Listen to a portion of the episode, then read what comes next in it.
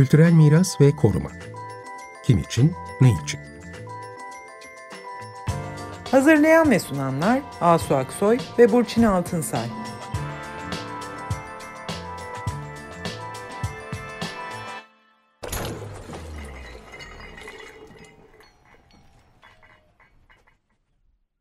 Merhaba, iyi akşamlar. Ben Burçin Altınsay. İyi akşamlar, ben Asu Aksoy.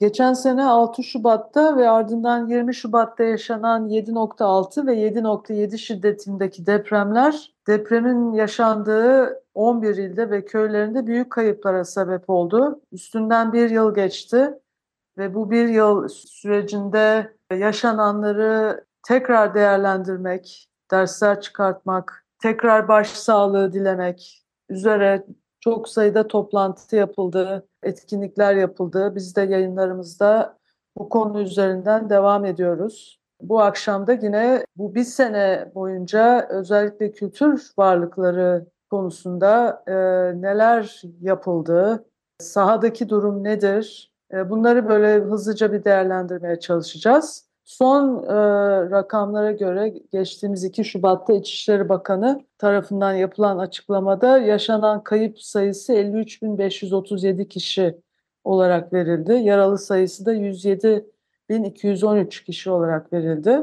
Hatay ili bu iki depremden en fazla etkilenen yer oldu. İnşaat Mühendisleri Odası geçen hafta da bunu söylemiştik. Depremin ardından 8. ayda yaptıkları e, değerlendirme raporunda depremde yıkılan binaların %38'e kadarının Hatay'da yer aldığını belirtiyordu. Yani e, bu kadar büyük bir yıkım Hatay'da aynı zamanda özellikle Antakya'da tarihi şehirde çok büyük ölçekli yıkımlar anlamına geliyor. Ve aslında tüm deprem bölgesindeki illerde, şehirlerde ve köylerinde tescilli ve de tescilsiz kültür varlıklarında çok büyük bir tahribat, farklı derecelerde tahribat olduğunu e, raporlarda okuduk. Yıkımların olduğunu biliyoruz. Çok sayıda cami, kilise, sivil mimari eserler yıkıldı. Sadece tek yapılar değil, sokaklar, mahalleler çöktü. Antakya'da tarihi kentin büyük kısmı ağır hasar almış vaziyette. Gaziantep'te keza camilerin yanı sıra hanlar, e, hanlarda e, hasar oluşmuş vaziyette. Kahramanmaraş'ta rakamlara göre 657 tescilli kültür varlığının 412'sinde ağır hasar yaşanmış durumda. Malatya'da çarşılar, camiler, kervansaraylarda hasarlar oluşmuş durumda. Malatya'nın Yeşil Yurt, Balaban gibi sivil mimari eserleri bakımından çok zengin ilçe ve köylerinde büyük hasarlar olmuş durumda. Bunları daha önceki programlarımızda bu akşam konuğumuz olan doçent doktor Koray Güler'le de konuşmuştuk. Özellikle bu kırsal alandaki sivil e, eserlere ne olduğunu. Şimdi depremin hemen ardından Türkiye Mimar Mühendis Odaları Birliği Mimarlar Odası çok sayıda uzmanın ve yerelden oda yöneticilerinin katıldığı, uzmanların katıldığı yerinde yapılan incelemelere dayalı iki rapor yayınlamıştı. Ve bu raporlar hem e, deprem bölgesindeki illerde, köylerde sağlık, eğitim, barınma gibi konuları ele alıyordu. Hem de aynı zamanda arkeolojik alanlarda ve kültürel, tarihi, mimari miras varlıklarında durum nedir? E, çok ayrıntılı tespitler ve öneriler içeriyordu bu raporlar. Şimdi bu raporların e, hazırlık sürecinde ikisinde de çalışmış olan doçent doktor Koray Güler'le birlikteyiz. Bu akşam kendisi e, yeniden sahadaydı geçtiğimiz günlerde. Kendisine bu akşam soracağız nedir, gözlemleri nedir, niye gittiler, ne yaptılar ve üçüncü saha raporu ne zaman e, çıkacak? E, hoş geldin bu arada Koray, seni hemen tanıtalım. Hoş geldin Koray. Merhabalar, hoş buldum. Koray'ı Merhabalar. kısaca tanıtalım. Daha önceden konuğumuz Evet. olduğu için tanınıyor. Mimar Sinan Güzel Sanatlar Üniversitesi'nde restorasyon anabilim dalında öğretim üyesi. Yakın zamanda olan bir gelişme TMO Mimarlar Odası İstanbul Şubesi'nin yönetim kurulunda yer alıyor. Ee, Son seçimlerde yönetim kuruluna girdi. Asil üye olarak yer alıyor çalışıyor.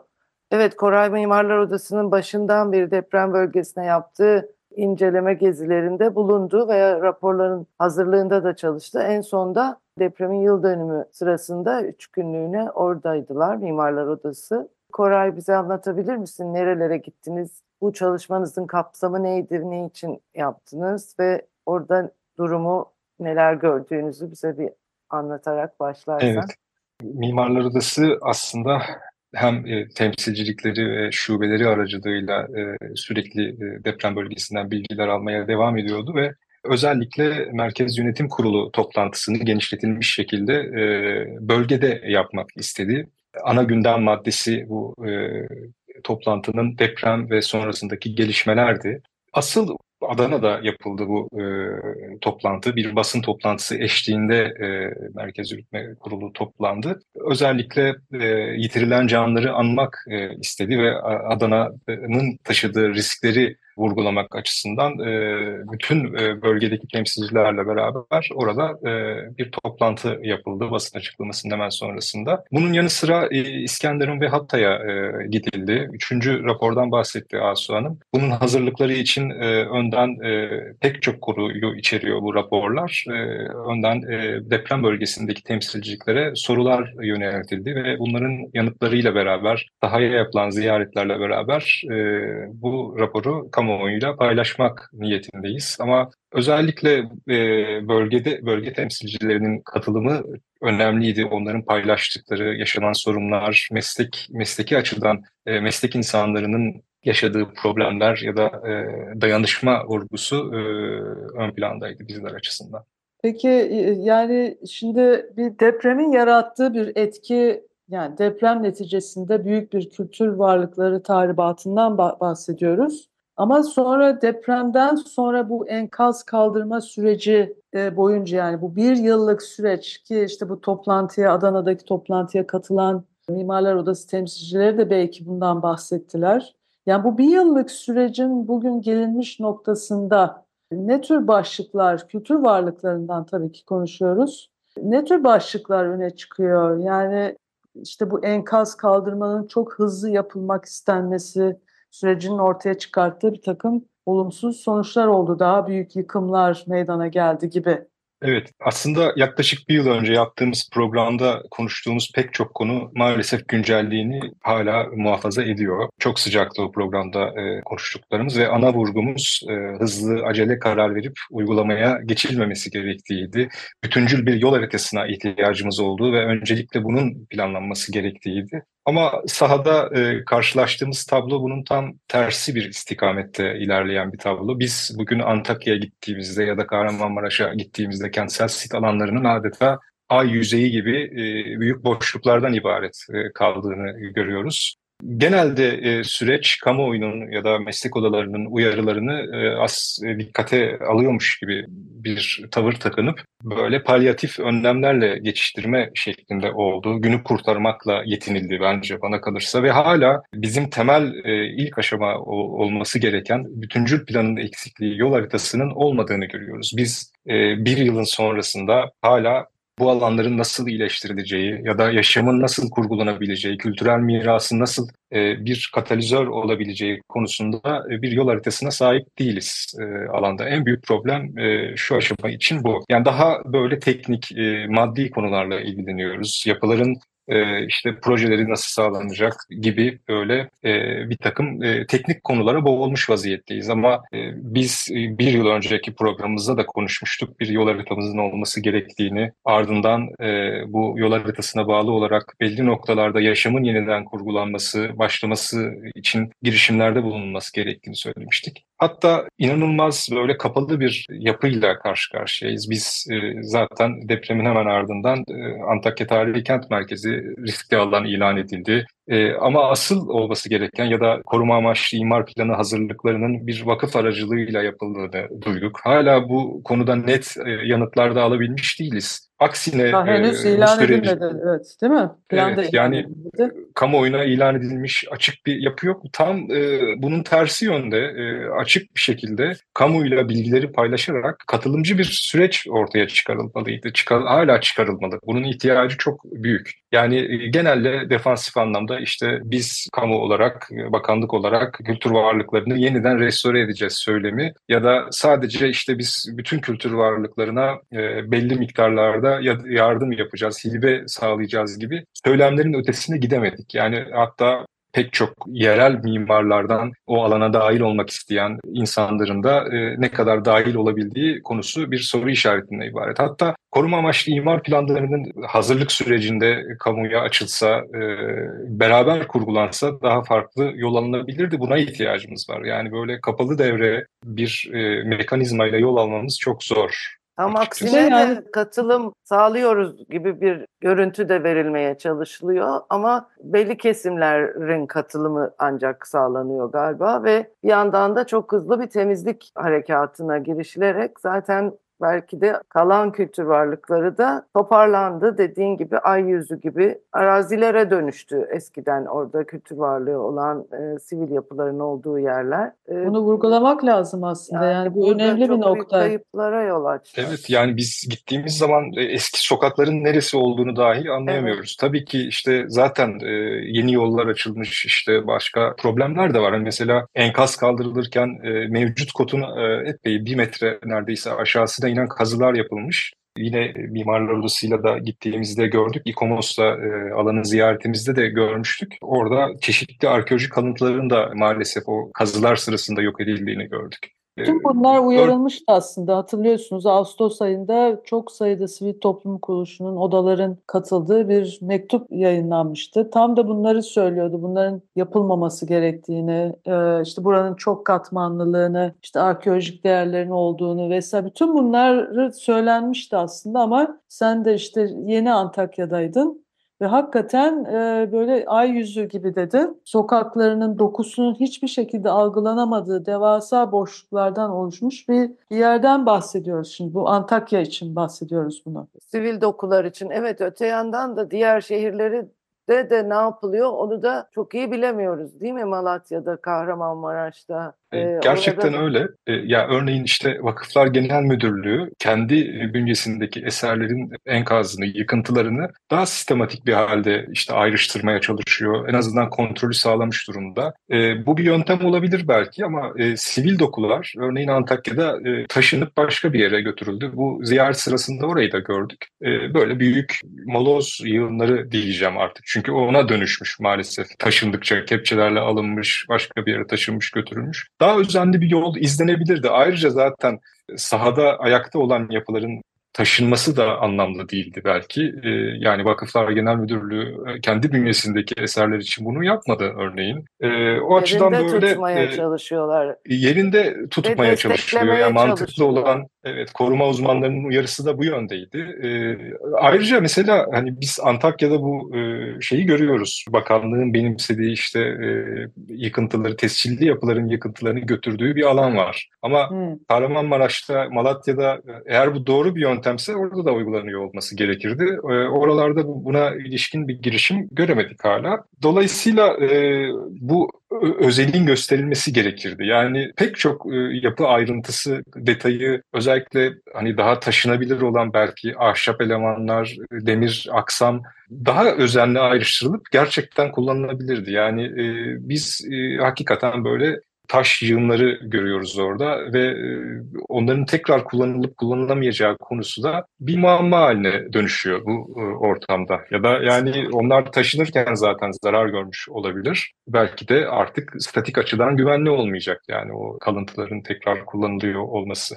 Yani özel gösterilmeliydi olan... diyorsun. Bilgi belge toplamak bunun çok önemli bir parçasıydı. Yani bütün bu tarihi varlıklarla ilgili ağır hasar almış olsa bile yani yerinde tutulup onların bilgi ve belgelerinin yerinde toplanması, ölçümlerin yapılması değil mi? Bütün bunlar zamanında Kesinlikle. bir yıl içinde defalarca söylendi. Böyle yapılması lazım dendi. Şimdi onlar ortadan kaldırıldığı gibi onların bilgi belgeleri de e, o anlamda toplanamadı. Çünkü çok hızlı işledi bu süreç ve sonunda böyle bir karşımızda bir taş yığınları mı duruyor? Yani ne ne duruyor şu anda karşımızda bu Maalesef bu şey yeniden nasıl yani yapılacak var. hakikaten yani hangi bilgi üzerinden yapılacak bu tarihi varlıklar nasıl yeniden kurulabilir bu durumda değil mi? E, evet, evet yani maalesef e, çabalarla herhalde tahmini olarak yeniden inşa etmeye yönelik bir eski dokunun buradan üretilemez. Tüm bu izler oradan uzaklaştırılmışsa. E, belki o e, yani hasar gören yapı malzemesi zaten kullanılmayacaktı ama e, Arzu Evet. Hanım'ın söylediği çok önemli. Yani onlar e, gelecekteki e, yapıların onarımında, e, yeniden yapımlarında bilgi kaynağıydı her şeyden önce. Biz o bilgi kaynağından mahrum kalmış durumdayız kendi elimizde ya da sınırlı e, bilgi alabileceğiz artık alınabilirse eğer o döküm sahasından biz hala ayrıştırma yapı- yapılabilirse hani teknik anlamda malzeme anlamında özgünlük e, kaygısından öte biz o bilgiden de mahrum e, kalmış vaziyette e, olacağız e, gibi duruyor yani şu aşamada. Yani politika şeydi biliyorsunuz yani e, hızlı bir şekilde bu hasar almış binaları temizlemek ve ardından ihya ile işte kültür mirasını ayağa kaldırmak gibi bir şey bir cümle e, sarf ediliyordu. Yani şimdi buradan bu yeni ilke kararına geçebiliriz. Yani bu ilke Evet, e, kararındaki mantık aslında bize bu ihyanın temel e, nasıl diyeyim e, yorumlar temel e, ilkelerine ilişkin ne söylüyor bu ihya? Sen bunu anlatırsan bu ilke kararı E, nedir? Çok Ee, iyi olur. Ee, Bundan önce mesela e, yine geçen yıl konuştuğumuz konulardan biri kültür envanterimizin hala tamamlanamıyor olmasıydı. Yani bu Antakya tartışmalarında örneğin geleneksel yapı kavramı gündeme geldi ve e, tesciller daha sonradan yapılmaya çalışıldı sınırlı olarak. Ama diğer kentler için bunu e, konuşamadık bile ve ülkenin geri kalanı için aslında bunu konuşulması lazım. Yani dolayısıyla bizim kültür envanterimizi tamamlamamız gerekiyor. Bu e, ciddi bir risk yani bu riski yönetmek için bizim elimizdeki varlıkları önce kayda geçirmemiz lazım. Yani biz kültürel mirası ülkemizin tapusu olarak görüyorsak, kendi e, geçmişimizin e, bir simgesi olarak görüyorsak bunu artık e, bu devirde e, çok hızlı yapmalıyız. Aslında önümüzdeki dönem için ya da e, hep kafalarındaki e, uygulamaya çalıştıkları plan açısından bu ilke kararı e, şu şekilde özetlenebilir. Yani bütün süreç boyunca palyatif, e, günü kurtarmaya dönük e, önlemler alarak itirazlara cevap vermeye e, gayesinde oldular. Dolayısıyla da e, çok palyatif kalıyor. Yani bu e, tekil restorasyon projesi destekleri de yani biz kentlerin altyapısını konuşamadık henüz. Yani daha doğrusu altyapısı e, sağlamlaştırılmamış, güçlendirilmemiş, içme suyu olmayan, kanalizasyonu olmayan, yolları olmayan bir kentte e, biz tekil e, 3-4 tane ya da e, sayısı daha fazla olsun 30-40 tane yapıyı restore etsek sonuç ne olacak? Burada yaşamı sağlamak için yeterli olacak mı? Uygulamaya dönük kaynak aktarımı şu aşamada belki de şey yani e, şu aşamada israf bile olabilir. Yani dolayısıyla bizim öncelikle yol haritamızı oluşturmamız lazım. Bu ilke kararı önemli. Şeyi de hatırlatalım ilke kararı dediğimiz şey. e, 13 Ocak anıtlar- 2024 tarihli e, 2878 sayılı ilke kararı bu adını da Koruma Yüksek şimdi. Kurulu'nun çıkardığı. Evet, e, bu, e, Korunması gerekli taşınmaz kültür varlıklarının güçlendirilmesi e, ilke kararı. Yani bu Ee, e, yasaya ek bir ilke Hı kararı oluyor.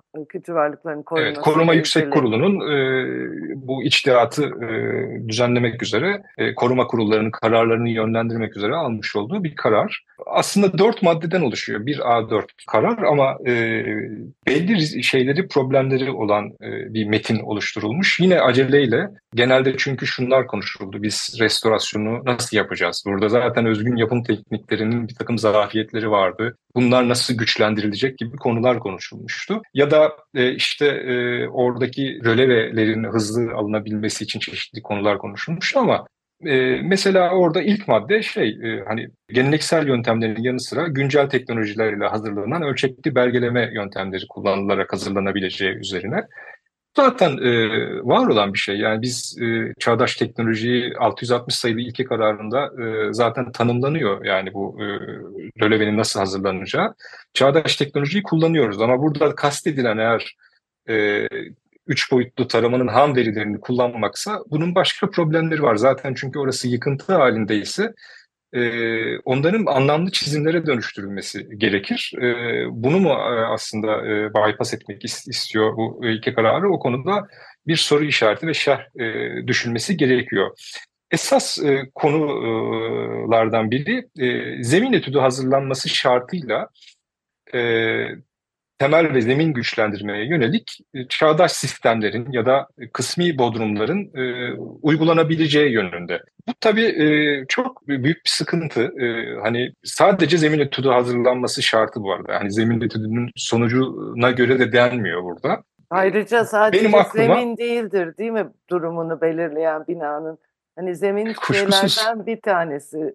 Zemin üzerinde durulmuş hep burada. Zemin etüdü üzerinde. Evet durulmuş. yani çok tartışıldı depremden sonra zemin konusu ama benim aklıma hemen e, bu 5366 sayılı yenileme yasasını daha önce e, yine bu programlar arasında Süleymaniye üzerinde konuşmuştuk. Onun daha e, öncesinde Fener Balat'ta ada bazında e, yapıların e, bodrumlarının e, bod, eklenerek yani kültür varlıklarının e, alt kotunda bodrum eklenerek birbirine bağlandığı, otoparklar tasarlandığı projeleri anımsamama yol açtı bu madde. Ya da e, Tarihi Yarımada'daki pek çok hanın ticari alanın bir şekilde e, yer altından kazılıp mekanlar elde edildiği bir durum var. Bu madde uyarınca e, aslında bunlar legalize edilebilir hale Hmm. gelmiş e, oluyor diye bir e, okuma yapılabilir diye düşün, Bu düşünülebilir güçlendirme değil gerçekten. yani. Bu bir Ve güçlendirme şöyle bir şey tabii. yaklaşımı değil bu. Yani 5366 gibi hakikaten. Yeniden yap binanı gibi bir şey Yani söylüyor. güçlendirme amacıyla konuyu. Aslında bunun yöntemleri de olabilir. Yani bir binanın mevcut bir tarihi binanın altına Bodrum'da yapabilirsin ama uygun yöntemleriyle yapabilirsin. Burada sadece bir şeyi tanımlayıp zemin etüdü ve de yeni teknolojiler yani bu- buradaki bu tanımlamalar çok geniş ve her tarafa çekilebilir tanımlamalar var. Yani bütün hepsi için bir karar söylüyor. Yani Bodrum katı eğer bir güçlendirmeyi yani binanın güçlenmesini sağlayacaksa yapılabilir ama otopark için yapılacaksa bu başka bir şey.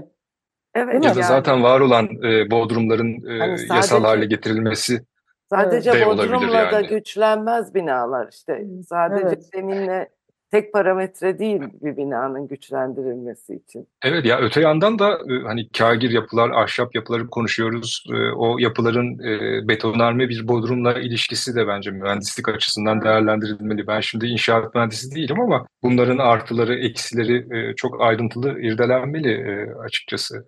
Burada da Sadece tek bir parametreyle acele bir şey değil mi? Yani hemen içinden zemin meselesi işte yaşanan bir iki mesele seçilip ona yanıt veren bir ilke kararı oluşmuş gibi. Evet aslında ona gelmeye çalışıyordum. Ee, bütün bu süreç e, tamamen e, böyle acele alınmış, hızlı alınmış kararlarla ve e, biz geçen yıl e, konuştuklarımızı maalesef tekrar eder vaziyetteyiz. Bizim bir e, acil e, herkesin e, bir arada olduğu bir plana, e, yol haritasına ihtiyacımız var ve bunu yaparken itirazları da belki en baştan alıp e, kurgulamak gerekiyor. Yani böyle e, noktasal zemin nasıl olacak ya da işte güçlendirmeler e, nasıl olacak? Biz e, bunun önünü nasıl açabiliriz diye böyle çok istisna yaratıp e, arkadan e, yeni yollar açmak yerine sistemi e, bence düzgün şekilde kurgulamamız gerekiyor. E, aksi halde e, çünkü e, daha büyük problemler çıkıyor ve e, hani böyle e, bir problem çıktı onu düzeltelim derken başka sorunlar e, gündeme gelebiliyor. Bu şeyler biraz önce konuştuğumuz zemin konusu aslında sadece deprem bölgesini kapsayan bir şey değil. Yani bu ilke kararına göre biz Türkiye'nin her yerindeki yapılara bu raporlar hazırlanıp müdahalede bulunabiliriz. Yani Mısır Evet. çarşısını, kapalı çarşıyı ya da hatta Ayasofya'nın altına bile öyle bir şey tabii ki gündeme getirilemez belki ama e, bu e, ilke kararına göre e, bu yapılar da kapsam içerisinde oluyor. Yani e, o açıdan başka problemleri de var. Yani güçlendirme çünkü deprem bölgesinde ve deprem tehdidi altındaki her yer için çok önemli bir gündem. Yani bu kuşkusuz. Yani çünkü güçlendirme nasıl olacak? Koray'ın söylediklerinden anlıyoruz ki bir yıl boyunca aslında uyarılara kulak verilmeyip hızlı ve aceleyle bir takım uygulamalara girişildi. Bizler de ya da mimarlar da orada çalışan mimarlar da nefes nefese bu uygulamaların arasında işte neyi kurtarabilirlerse kurtarmaya çalıştılar. Ama doğru bir yolda ilerlemedik. Sonuçta elimizde de pek bir şey yok bir sene sonra gibi gözüküyor. Kültür Maalesef aslında yani bütün bu e, konuştuğumuz şeyler geçen senenin tekrarı olan e, konular noktasal böyle bir şeyi onarmaya çalışırken başka sorunlara yol açan ya da bütün resmi görmemizi engelleyen konular oldu. Evet. Umarım e, çok geç değil tabii hala yapılabilecekler var. Biz hiç Hani bir durmadan sene sonra- yine önerileri üretmek zorundayız herhalde. Evet, Evet, evet. Yani. Mimarlar Odası'nın raporunu da bekliyoruz. Evet. Çok Evet, teşekkürler. o da çok önemli. Biz üçüncü raporun hazırlıklarına başladık ve e, kamuoyuyla paylaşacağız en kısa sürede. Çok Çok teşekkürler. teşekkür. İyi akşamlar. Sağ olun. İyi akşamlar. İyi akşamlar.